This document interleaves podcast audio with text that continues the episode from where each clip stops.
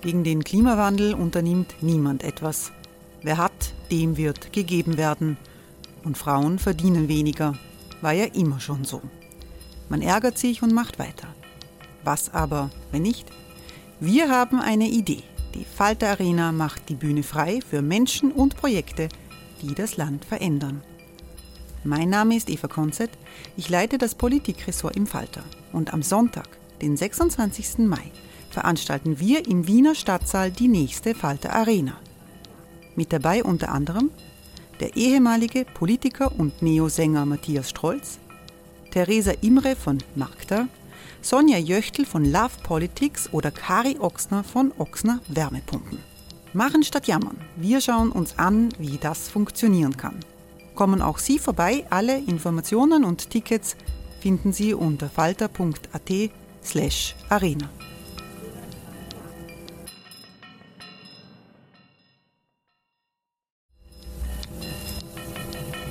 slash arena. Falter-Podcasts werden durch Werbung unterstützt.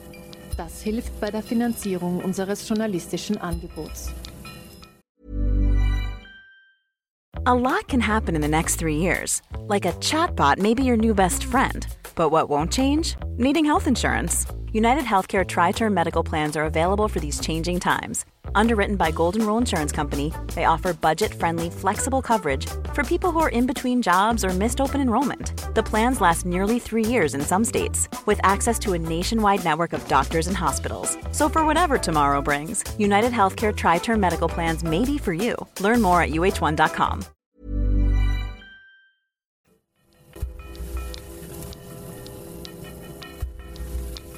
Falter Radio Eva Menasse, schönen guten Tag nach Berlin. Vielen Dank, dass du dir Zeit nimmst für dieses Gespräch für den Falter. Sehr gern. Hallo, liebe Tessa. Ja, wir kennen uns seit unseren journalistischen Anfängen bei Profil. Wir waren dort Kolleginnen, ist schon ein paar Jährchen her. Du bist inzwischen Schriftstellerin und wir wollen über dein soeben erschienenes neues Buch sprechen. Es ist ein Essay und heißt Alles und Nichts sagen vom Zustand der Debatte im digitalen Zeitalter. Es ist soeben bei Kippenheuer und Witsch erschienen. Ähm, du bist an sich Österreicherin, lebst aber seit langen Jahren in Berlin und hast mit den Romanen äh, unter anderem Vienna oder Dunkelblumen äh, sehr große Erfolge gehabt, bist preisgekrönt und sehr geschätzt. Was mir aufgefallen ist, und das ist mir wichtig auch für dieses Interview, das zu erwähnen, du bist nicht nur Autorin und Schriftstellerin, du bist in Wirklichkeit längst zu einer der wichtigsten Public Intellectuals im deutschsprachigen Raum geworden. Das fällt den Leuten oft nicht so schnell auf. Und man muss es ihnen manchmal sagen, dass gerade auch Frauen inzwischen natürlich zu diesem Chorum gehören, der oft aus Männerstimmen besteht. Wir sehen, dass gerade du eine besondere Position hast in diesem deutschsprachigen Diskurs. Ich glaube, das liegt auch daran, weil du nicht so leicht in eine Schublade zu stecken bist. Du beziehst Positionen, die oft unbequem sind, weil sie nicht so leicht zuzuordnen sind. Und das ist genau das Thema, das wir auch jetzt in diesem Gespräch aufgreifen wollen, weil das auch das Thema deines Essays ist, wie man überhaupt im digitalen Zeitalter noch debattieren kann. Also diese Idee, dass man äh, etwas sagt, das sofort angeschoben wird von einem digitalen Sturm und es oft die Nuancen, die man eigentlich äh, gerade als Intellektuelle auch in den Raum stellen wollte, oft verwischt. Und in deinem Fall finde ich, kannst du das eben sehr viel besser als viele andere immer noch einfangen. Und deswegen finde ich, ist es auch so wichtig, dass wir gerade jetzt darüber sprechen, wo wir im Moment in einem neuen digitalen Tornado stecken, den der Nahostkrieg, der neue Nahostkrieg ausgelöst hat. Also, du schreibst in deinem neuen Essay eingangs, die Weltformel der globalen Gesellschaft wird gebildet aus den heißen Drähten, an denen sie unentrinnbar hängt. Ist die digitale Welt unentrinnbar geworden? Ja, ich denke schon. Die digitale Kommunikation, das ist ja der, der Versuch, den ich gemacht habe, äh, mich auf einen Aspekt zu konzentrieren. Also ich versuche mich zu konzentrieren auf das, was passiert ist, seit wir alle digital kommunizieren. Und meine These ist, dass die Art und Weise, die wir uns dort angewöhnt haben, äh, um, übergeschwappt ist, zurückgeschwappt ist auf die analoge Welt. Und ich glaube, diesen Veränderungen ist niemand mehr, kann niemand mehr entkommen, auch wenn er nicht an diesen digitalen Formen teilnimmt. Ich zum Beispiel hatte noch nie ein Facebook- oder ein Twitter-Konto. Also ich mache keine sozialen Medien. Ich glaube, dass mir das auch einen Teil meiner Gelassenheit bringt, den ich bis heute, die ich bis heute irgendwie bewahren konnte. Wir sind alle total affiziert davon, was dieses neue digitale Kommunikationsalter mit sich gebracht hat. Also ein paar Stichworte nur. Eine ungeheure Geschwindigkeit, auch in der Reaktion, die die, die Zeit für das Denken nimmt. Äh, die Unlöschbarkeit, alles, was man mal gesagt hat oder getippt hat, ist theoretisch für immer in der Welt und wieder auffindbar. Und eben die Anonymität, die große Bereiche der digitalen Kommunikation durchzieht und die einfach ganz normal, psychologisch verständlich und erklärbar dazu führt, dass sich Menschen ganz anders benehmen, nämlich viel schlechter, als sie das tun, wenn sie mit anderen äh, Exemplaren ihrer Spezies zum Beispiel einen, in einem Raum sind und sich in die Augen schauen müssen. Also da ist eine, eine Aufgeregtheit und eine Aggressivität in die, ähm, in die Kommunikation gekommen, die inzwischen auch auf alle politischen, äh, intellektuellen und, und sonstigen Debatten übergegriffen hat. Ich meine, wir sehen es jetzt auf X, äh, ein Stellvertreterkrieg, der über Israel und die Hamas geführt wird, wo ich mir oft denke, jetzt legt doch einfach mal eure Telefone beiseite dann, dann, wir müssen dazwischen spazieren gehen und uns dann wieder treffen mit ein bisschen klarerem Kopf vielleicht. Können wir das nicht mehr? Ich glaube, wenn man sich den, diesen ähm, Kommunikationsstrategien der digitalen der digitalen Medien ergibt, dann ist es sehr schwer, sich da wieder rauszuziehen. Also man kann das beobachten, indem man zum Beispiel, wie gesagt, ich habe keine sozialen Medien, aber ich kriege natürlich immer wieder Screenshots und so weiter zugeschickt. Also ich habe schon noch einen Einblick, was die Leute da tun. Wenn man zum Beispiel verfolgt, was honorige Feuilletonisten konservativer deutscher Tageszeitungen, also das Ehrwürdigste vom Ehrwürdigen der deutschen Publizistik, wenn man, wenn man verfolgt, was die auf Twitter so treiben. Das ist wie eine Wirtshausschlägerei. Also die beschimpfen den anderen genauso unflätig, wie sie das niemals schriftlich in ihrer Zeitung tun würden. Und da gehört schon eine gewisse kognitive Dissonanz dazu, ja. Also sich hinzusetzen und einen ehrwürdigen FAZ-Leitartikel zu schreiben und dazwischen wahrscheinlich, wenn man mal aufsteht und das Fenster öffnet, mal schnell auf Twitter abzurotzen. Das ist, das ist ziemlich interessant und ähm, wie das funktioniert und welche Gehirnareale bei uns Menschen da angeregt werden, Dopaminausschüttung, Suchtverhalten, das ist alles längst untersucht. Die sozialen Medien sind so designt, dass sie uns fesseln. Sie sind eben weit mehr als ein Werkzeug. Sie sind eine, wie eine Droge, die dauernd was von uns will. Also wir können uns ja alle kaum mehr davon zurückhalten, dauernd zu checken, ob irgendwelche neuen Nachrichten eingegangen sind. Das heißt, wir sind, wir hängen an diesen Drähten, so wie du das gerade aus mein, äh, mein, mein Zitat nochmal gebracht hast. Und es ist ganz schwer, diesen Schritt zurückzumachen, nicht sofort affektiv zu antworten, einmal durchzuatmen, mal was stehen zu lassen, eine, eine, eine, irgendeine Nachricht nicht zu beantworten. Also ich glaube, wir sind da schon ganz schön addicted inzwischen von all diesen neuen Techniken. Ich glaube, vor allen Dingen geht man sich oft ähm, selbst auf den Leim, was die eigene Wichtigkeit im digitalen Raum anbelangt. Ähm, du beschreibst das auch, dass die Erfindung der Eisenbahn damals ja auch ein großer äh, Ruck äh, in der Modernisierung, äh, vor allen Dingen der Bewegung, der Geschwindigkeit äh, gewesen ist und dass die damalige Geschwindigkeit, ich glaube 24 kmh, schon damit spekuliert wurde, die Leute gedacht haben, das wird die inneren Organe abreißen. Ähm, äh, wenn man sich in einen Zug setzt. Ähm, diese Ängste gibt es natürlich immer, wenn es um Erfindungen geht. Jetzt sind wir aber in einer Erfindung gelandet, die uns ganz augenscheinlich sehr überfordert. Was ist denn das wirklich andere an dieser digitalen, diesem digitalen Zeitalter, dass man sozusagen nicht mehr zurückfindet ins Analoge, dass alles so schnell geht. Du hast es schon ein bisschen jetzt angerissen. Ja, vor allem die Exponentialität. Also ich habe ja am Anfang des Buchs darüber geschrieben oder nochmal daran erinnert, wie Orwell in seinem berühmten äh, Roman 1984 diesen Telescreen erfunden hat, den jeder in seiner Wohnung hängen hat und in dem die Befehle der Partei äh, einem in die Wohnung geschnarrt werden. Aber vor allem ist dieses Ding auch ein Ausspähinstrument. Das ist eine sozusagen eine frühe Stasi-Überwachungsidee von, von Orwell gewesen.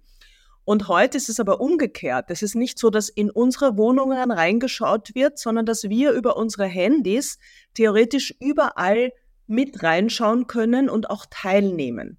Also das, was bei Habermas noch die Massenkommunikation war, da waren wir nur Empfänger und sind von Massenmedien beschallt worden und verdummt worden. Das war damals die Debatte. Inzwischen ist es aber so, dass es diese unglaublichen, exponentiell angewachsenen Interferenzen gibt, weil wir ja zurückbrüllen in den öffentlichen Raum. Und zwar eben nicht nur in eine Richtung, sondern ebenso in ganz, ganz viele Richtungen.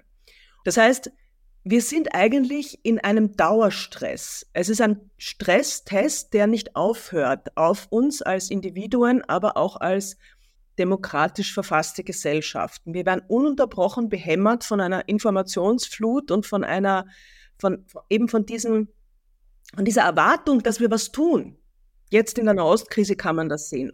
Warum ist das aber so schwierig gerade jetzt, wenn man sieht, dass ganz offensichtlich Zivilisten und Zivilistinnen auf den beiden Seiten, auf, den, auf der israelischen Seite, auf der palästinensischen Seite, zu Schaden kommen? Warum ist das so schwer für die Leute, zwei Positionen zu halten? Ich muss dir ehrlich sagen, dass ich das auch nicht verstehe. Also in Deutschland ich weiß nicht genau, wie die, wie die Lage in Österreich diesbezüglich ist. Österreich hat ja auf den Nahostkonflikt seit Bruno Kreisky immer eine etwas, wie mir schien, differenziertere Sicht gehabt. In Deutschland gibt es eine Art von anwachsender kultureller Hysterie in den letzten Jahren, die sozusagen mit Scheuklappen einfach immer nur brüllt pro Israel, pro Israel. Staatsräson Deutschlands ist die Sicherheit Israels. Und schon wenn man fragt, welches Israel meint ihr, meint ihr die derzeitige Regierung, meint ihr das Land als solches, den Zionismus, meint ihr die israelische Zivilgesellschaft, die seit Monaten auf die Straße geht gegen eben diese Regierung, dann kriegt man keine Antwort und es wird immer nur gesagt, wir sind für Israel. Ja? Das heißt, die Enkel der SS-Männer um es polemisch zuzuspitzen, das gebe ich zu, es ist polemisch, aber ich glaube, es ist so, sind psychologisch immer noch so unter Druck so, zu sühnen für die, für die Verbrechen ihrer Großeltern, dass sie, wenn es zum Thema Israel kommt, überhaupt nicht mehr differenzieren können. Und man, wenn man, so wie ich, aber viele, gerade linke Juden in Deutschland, so wie du sagst, um Empathie für die einfach totgebombte gazanische Zivilbevölkerung wirbt, schon auf die Seite der Israelfeinde sortiert wird. In diesem unglaublichen Kurzschluss von digitaler Debatte. Bist du, für, bist du nicht für mich, bist du gegen mich. Und gleichzeitig herrscht in Deutschland ein ungeheures Unwissen über die Details des Nahostkonflikts. Man weiß, man kann nicht mal unterscheiden, niemand weiß hier etwas über die drei Areas im Westjordanland, ABC. Sie wissen nicht, was die Siedler dort wirklich tun. Sie glauben, es ist halt Besatzung, weil das dient Israels Sicherheit. Aber all das, was Israel dort in den letzten Jahren auch, auch an wirklich Kritikwürdigen getan hat, das kommt in der deutschen Debatte, also in der medialen, in der Elitendebatte nicht vor. Und äh, deswegen erlebe ich auch gerade in dieser ganz speziellen, ganz anders laufenden Debatte als anderswo eine mich wirklich verstörende Kriegshetze. Also dieses, na, dann muss man Gaza halt platt machen, das hört man nicht ganz so krass, aber sozusagen subtil sehr, sehr oft in Deutschland. Hat das auch damit zu tun, dass das äh, Massaker der Hamas am 7. Oktober, dass das auch eine Zäsur war in der Hinsicht, dass man durch diese Bodycams, die die mit hatten, oder inzwischen wissen wir auch Fotografen, die bei Reuters und AP angestellt sind, dass die äh, dieses Live-Massaker sozusagen übertragen haben zu uns, dass einfach sehr viele Leute das Gefühl haben, mit diesen Leuten kann man keinen friedlichen Ausgleich finden. Also ich habe ein bisschen das Gefühl, es springt über darauf, dass sich viele Leute in Deutschland oder Österreich jetzt denken und auch in Israel, man kann mit allen Arabern oder mit allen Palästinensern keinen Frieden machen. Also es wird jetzt sozusagen die Hamas in ihrer mörderischen Wut, die man da gesehen hat, die uns, glaube ich, alle total entsetzt und verschreckt hat. Das ist vielleicht auch verständlich, dass die Leute jetzt so eine Reaktion haben, dass sie sagen, naja, also mit denen kann man ja sowieso nicht reden. Ist, ist das ein Teil davon für diese Reaktion, dieser, dieser polarisierten Antwort auf das Geschehen? Ich weiß es nicht. Ich kann nur sagen, es ist eine sehr gedankenlose Reaktion. Ähm, auf, äh, in der Ezra Klein Show war als letzte Folge diese Frau, die in Gaza immer die Umfragen macht und die hat ihre letzte Umfrage am 6. Oktober abgeschlossen. Und da war die Zustimmung zu Hamas schon weit unter 50 Prozent in der in der Zivilbevölkerung von Gaza. Äh, aber man tut hier so, als wären alle, alle Gazaner ähm, Hamas und deswegen haben sie es verdient, mitsamt ihren Frauen und Kindern in Schutt und Asche gelegt zu werden. Ich meine, wer jetzt nicht versteht, dass das eine Gewaltspirale ist, der wird es, glaube ich, nie verstehen oder umgekehrt. Das habe ich ja auch in dem Zeit-Podcast gesagt. Möglicherweise ist das die Zäsur, die am Ende dann wieder das Gute bringen wird. Das heißt, manchmal braucht es offenbar diesen Schock, weil davor, und das muss sich, glaube ich, die Weltgemeinschaft wirklich vorwerfen lassen, in den letzten Jahren hat man die Regierung Netanyahu tatsächlich gewähren lassen.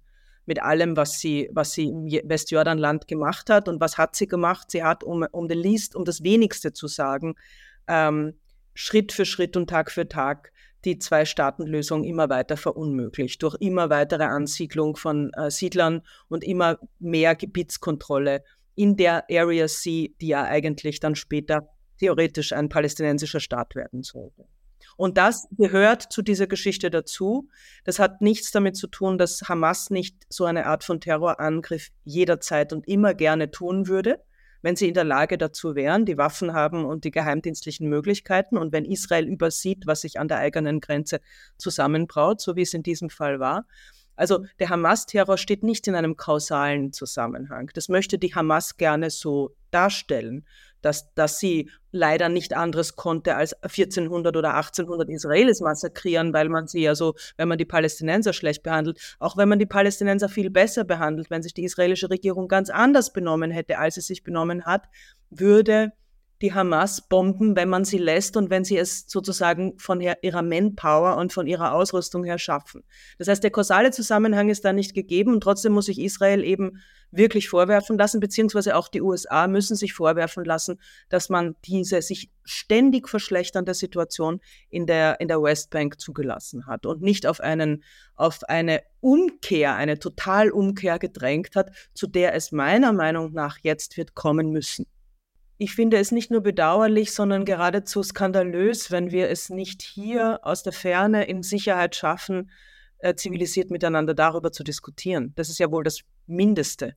Und da hat es in Deutschland eben in den letzten Jahren auch sehr unerfreuliche Entwicklungen gegeben mit dieser inzwischen berühmt-berüchtigten PDS-Resolution, die wirklich zu einer, zu einer McCarthy-haften Bespitzelung in der Kulturszene geführt hat und im Grunde dazu geführt hat, dass man seit Jahren keine palästinensischen Stimmen öffentlich hört in Deutschland, weil im Grunde jeder Palästinenser sofort vorverurteilt wird, wenn er sich auch nur gegen die israelische Besatzung ausspricht. Also die, das Level der deutschen Debatte ist so hysterisiert, dass gerade jetzt, wo wir das brauchen würden, dass auf deutschen Bühnen, auf Panels linke, progressive Israelis, die es viele, von denen es viele gibt in äh, Berlin zum Beispiel, mit sozusagen ihren Widerparten auf der palästinensischen Seite diskutieren und zeigen, wie es gehen könnte, ist nicht möglich, weil, äh, weil, weil eine, eine sehr rechte, aber auch antideutsche, das sind ja wiederum sehr linke Presse,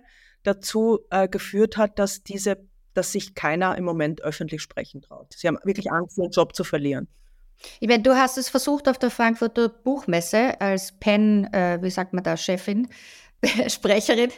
Wichtig, Penn Berlin Penn zu Berlin, sagen. eine, eine, eine Neugründung oder, oder Seitengründung aus 2022, in der du dich engagierst. Du hast versucht, in, in Frankfurt auf der Buchmesse auf der einen Seite israelische Stimmen, also progressive israelische Stimmen, auf ein Podium zu bekommen, was geklappt hat. Und es war, glaube ich, eine sehr interessante Diskussion für alle, die es äh, live oder auch so wie ich digital gesehen haben, wo Doron Rabinowitsch oder Meron Mendel Lothar Dreifuß, eine sehr gute Diskussion auch über diese Komplexität ihrer Response zu diesem fast unfassbar menschlich wirklich schwer verkraftbaren äh, 7. Oktober und die politischen Antworten darauf zu finden gegeben haben. Du hast aber auch eine palästinensisch-deutsche Schriftstellerin, die eigentlich eine Veranstaltung machen hätte sollen, was nicht stattfinden konnte. Und du hast es sozusagen noch einmal versucht, allen ihren Raum zu geben. Hast du das Gefühl gehabt, du hast am Ende das noch irgendwie geschafft, auch als Vertreterin, als der Autoren und der Schriftsteller und Schriftstellerinnen? Also ich finde, als Penn Berlin haben wir das sehr, sehr gut gemacht mit insgesamt drei Veranstaltungen. Wir haben eben die von dir erwähnten Israelis, eine wirklich sehr tiefsinnige, gedankenreiche und gedankenvolle Veranstaltung, dieses Panel mit den drei Israelis am Anfang organisiert. Dann haben wir die Lesung aus dem umstrittenen Roman von Adania Schibli organisiert. Da haben nur jüdische oder jüdisch identifizierte Autorinnen und Autoren aus diesem Buch gelesen. Das ist eine sehr, ein Roman, der eine, wie ich finde, sehr, sehr realistische und gut nachvollziehbare Schilderung des Alltags unter der Besatzung gibt und der plötzlich keinen Preis mehr bekommen durfte äh, wegen der tagespolitischen Lage.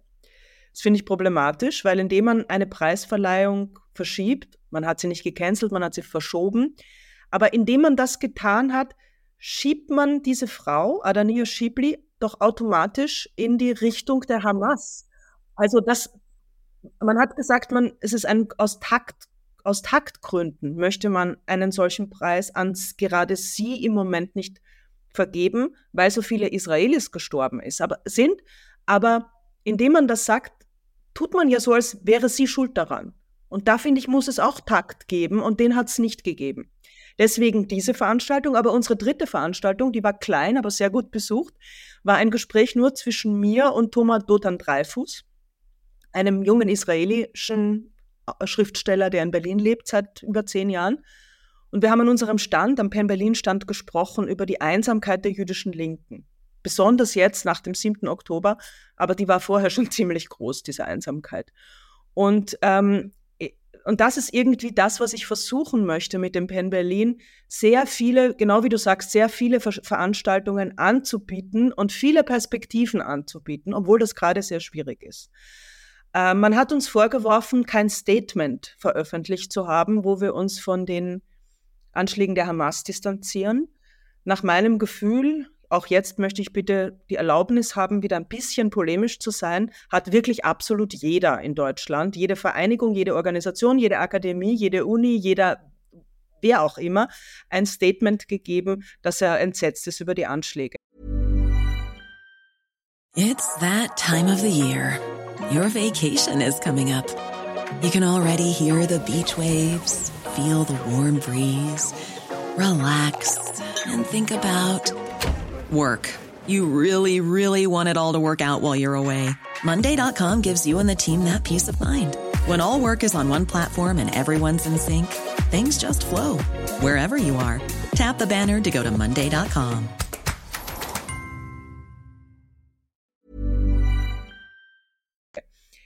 Das ist eine Art von Bekenntniswut, die es früher auch nicht gegeben hat. Früher gab es Terroranschläge, auch schreckliche Terroranschläge, aber auch anderes, Kriege, Naturkatastrophen. Und, und jeder Mensch, der fühlt und denkt und empathisch ist und kein Monster, hat zu Hause getrauert und man musste das aber nicht nach außen stülpen. Und noch schlimmer, wenn man es nicht nach außen gestülpt hat, wurde man beschuldigt, nicht empathisch zu sein. Also das ist sozusagen eine sich verstetigende Spirale von Bekennen und äh, sich, sich zuordnen der einen oder anderen Seite, die mir auch ganz, ganz unangenehm aufstößt. Und ich bin froh, dass wir so ein Statement nicht gemacht haben, obwohl wir die Kritik jetzt bekommen. Aber wir haben geantwortet mit vielen Veranstaltungen aus verschiedenen Perspektiven und da, da bin ich weiter am, am Basteln. Du hast da eine ganz spezielle Position wieder eingenommen, weil du auch in deinem Buch schreibst, dass der militante, bewaffnete, rechtsradikale Antisemitismus die Juden weiterhin bedroht, während der linke kulturelle und israelbezogene Antisemitismus eher das, äh, wie du polemisch schreibst, empfindliche deutsche Selbstverständnis bedroht. Ich frage mich, ob jetzt in dem Moment nach diesem 7. Oktober und dem, was daraus folgt, nämlich ein starkes Ansteigen von antisemitischen Anschlägen, ob das doch auch eine Fehleinschätzung war. Nein, ich glaube nicht, dass es eine Fehleinschätzung war. Und ich weiß, ich mache mich damit wahnsinnig unbeliebt, auch bei Juden, die jetzt Angst haben. Und ich verstehe diese Angst.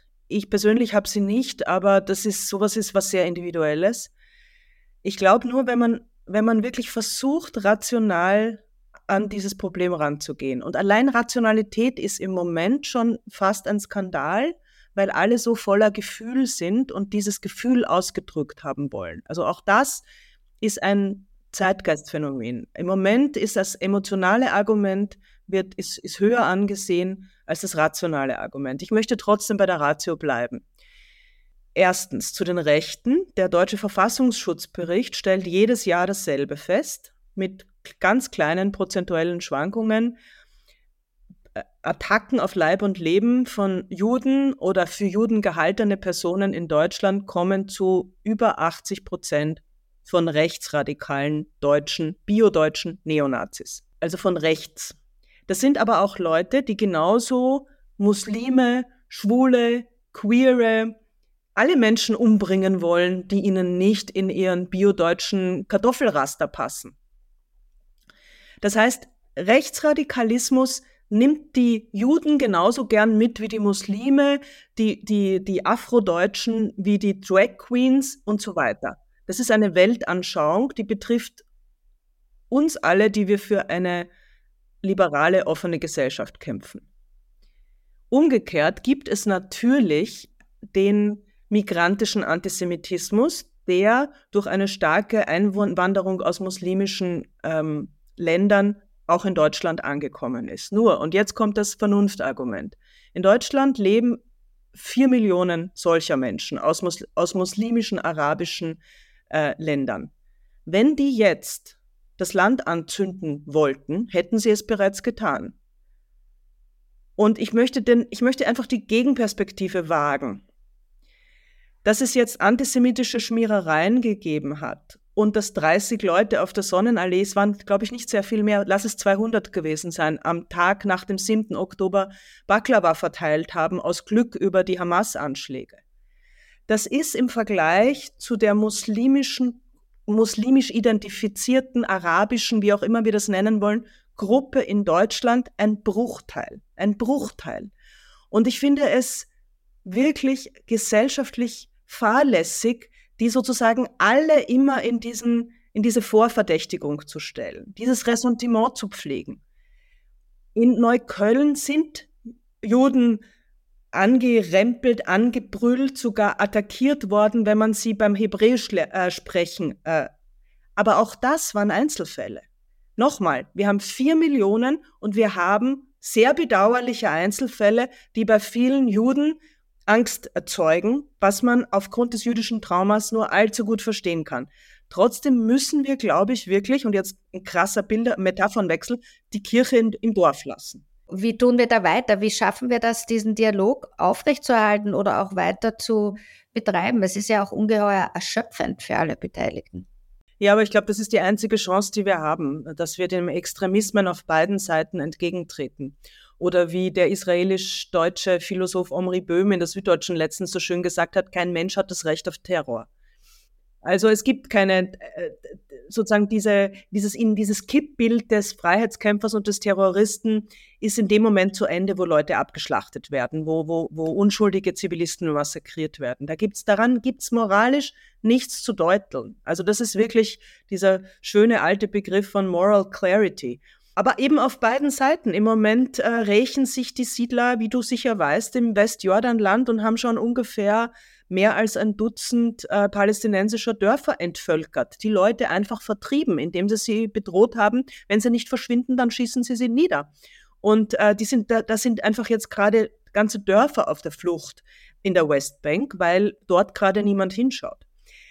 Das muss alles ein Ende haben. Es muss die Gewalt ein Ende haben. Und um das zu erreichen, muss man diesen wahnsinnig, wie du es richtig sagst, anstrengenden und kräftezerrenden Mittelweg äh, im, im Diskurs versuchen. Ich glaube nicht, dass was anderes übrig bleibt. Es gibt eine große Diskussion über diese Kontextualisierung. Ja.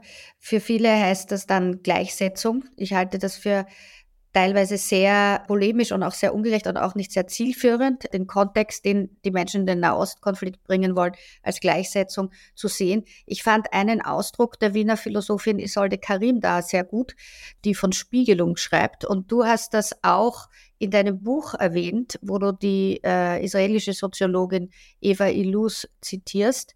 Und du selber schreibst, äh, mindestens von Seiten der radikalen israelischen Siedler wächst die spiegelbildliche Gruppenfeindlichkeit schockierend an. Und ich glaube, das trifft es doch ganz gut, auch zu sehen, wie sich auch historische Spiegelungen auf bedrückende und bedrängende Art und Weise in diesem Diskurs eingeschlichen haben, wo man denkt, die Menschen schaffen es nicht herauszutreten aus einem Konflikt, der wie ein Spiegel uns alle unsere jeweiligen historischen, unseren historischen Konnex uns wieder zurückzuspiegeln. Die ganze Situation ist in, im Nahen Osten, Israel-Palästina, ist im Moment sozusagen wahrscheinlich, wie ich vorhin gesagt habe, im absolut radikalisiertesten Zustand. Und der radikalisierte Zustand bedeutet, jeder, beide Gruppen wollen die jeweils andere Gruppe einfach weghaben. Dieses alte, diese alte Geschichte mit die Palästinenser, da müsste man jetzt auch genau fragen, welche Gruppen, sind das wirklich alle Palästinenser, wollen die Existenz Israels, ähm, also wollen Israel da wieder weghaben. Das ist ja ein schönes Märchen, weil Israel wird dann nicht mehr weggehen.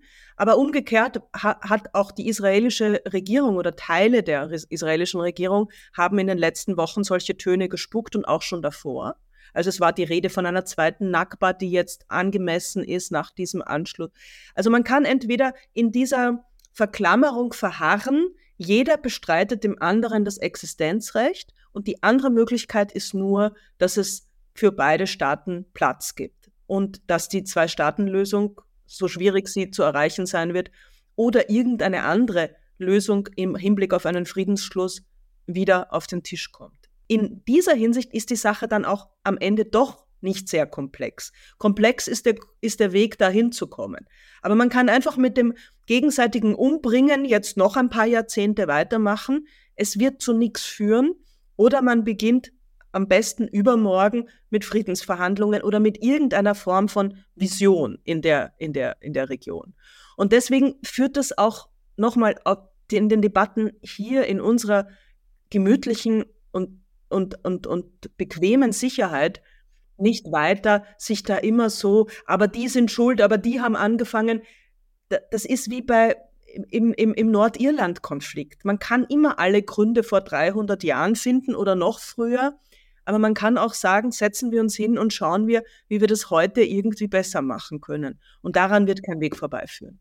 Zu einer Sache wollte ich noch kommen, weil das auch in deinem Buch äh, ein Kapitel ist, das ich besonders eindrücklich gefunden habe. Und das ist auch die Frage über, wie weit unsere Identitäten uns beeinflussen in dem, was wir denken, schreiben und ausdrücken. Du hast eine ganz seltsame bis involviert worden von einigen anderen in Deutschland, auch in die Diskussion darüber, wie jüdisch jemand sein muss, sein darf, äh, sein soll, um äh, über die Sache der Juden zu sprechen. Das führt uns sehr tief in die ganze Frage der Identitätspolitik auch hinein. Ich wollte dich eben fragen, wie weit dich das auch verletzt hat, dass es also Stimmen gegeben hat, die nicht nur dich intellektuell in Frage gestellt haben, aber vielleicht auch, weil sie aus einer Position der intellektuellen, wie soll ich sagen, äh, Minderbemittelheit gekommen sind. Aber äh, dass es auch einfach persönlich eine Verletzung ist, wenn man sagen muss, äh, so wie einst unter Hitler, wer bestimmt eigentlich, wer hier Jude ist oder Jüdin? Ja, also ich, äh, mich hat das nicht persönlich verletzt, weil ich das sehe in diesem größeren Kontext der Identitätspolitik. das hat es früher so nicht gegeben in unserer Jugend, dass man darüber so groß äh, debattiert hat, ob jemand das Recht hat, jüdische Positionen einnehmen zu dürfen, weil er halachisch nicht ganz sauber jüdisch ist. Müsstest du aber auch noch erklären, was halachisch ist, weil ich glaube, da steigen uns ziemlich viele unserer Zuhörer, Leserinnen und so weiter aus. Nach dem jüdischen Religionsgesetz äh, mit, äh, muss man eine jüdische Mutter haben, also zumindest, um als jüdisch gelten zu können. Das ist eine letztlich eine auf, auf, aufs Blut bezogene ähm, Regel, die wir sowieso nicht äh, akzeptieren können als, als, als rational denkende und nicht religiös ver, ver, verblendete Menschen. Das ist einfach absurd. Mein Blut ist genauso, sieht genauso aus wie das Blut von einem anderen Menschen. Dass wir das sagen müssen 2023. Aber dass man, dass sich Juden in, jedenfalls in Deutschland öffentlich beharken, wer jüdisch genug ist oder zu amerikanisch oder zu zu antizionistisch, um was sagen zu dürfen. Das nehme ich wahr in diesem in diesem Zeitgeist, in dem wir seit mindestens 10, 15 Jahren leben, der anschwellenden Identitätspolitik und dass man nur der ist, den man, der man qua übergestülpter Identität sein darf.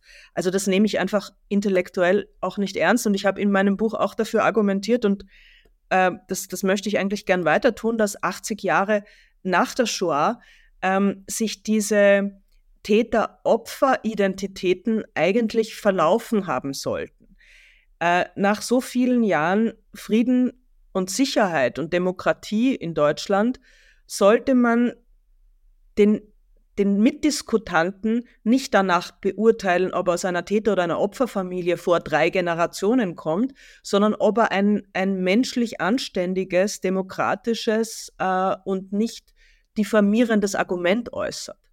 Das wäre mir für die Debatte viel lieber und dann ist mir auch egal, ob jemand eine jüdische Mutter hat oder jüdisch erzogen worden ist oder weniger jüdisch erzogen.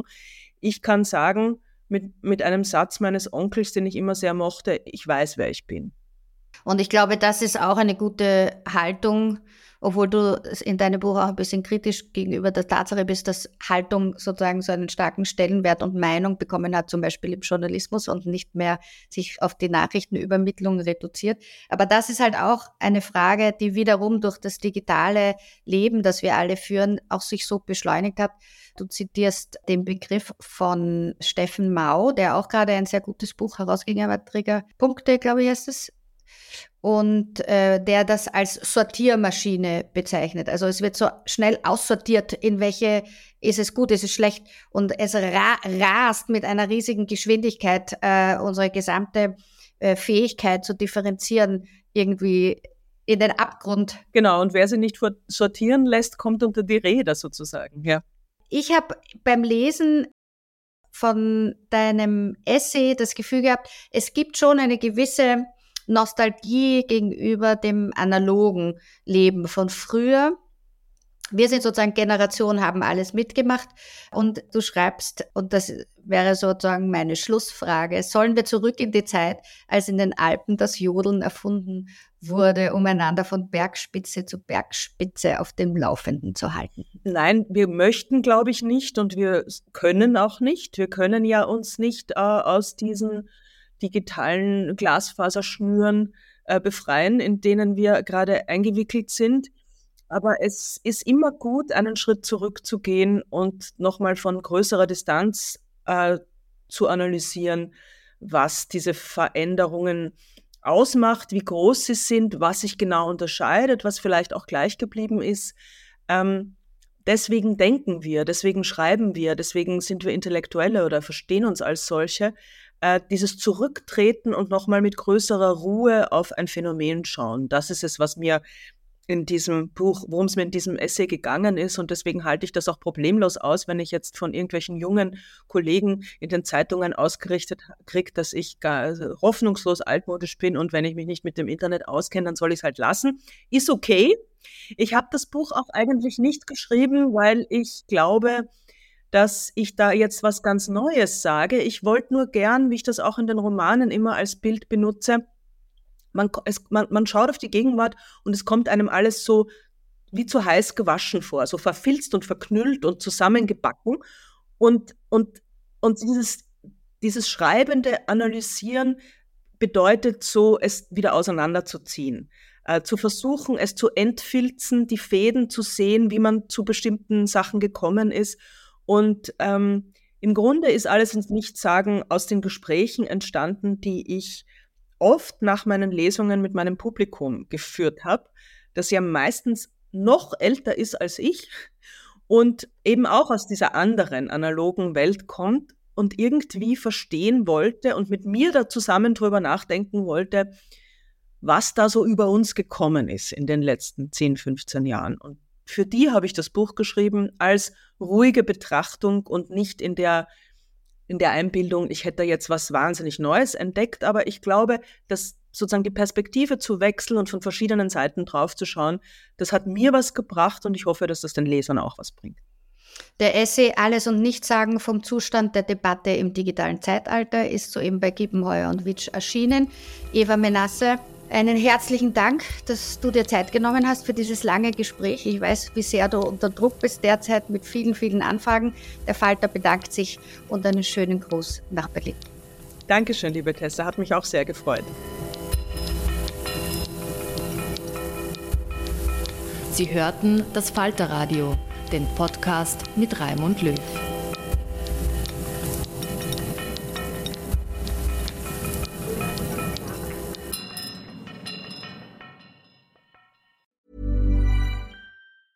Hey, it's Danny Pellegrino from Everything Iconic.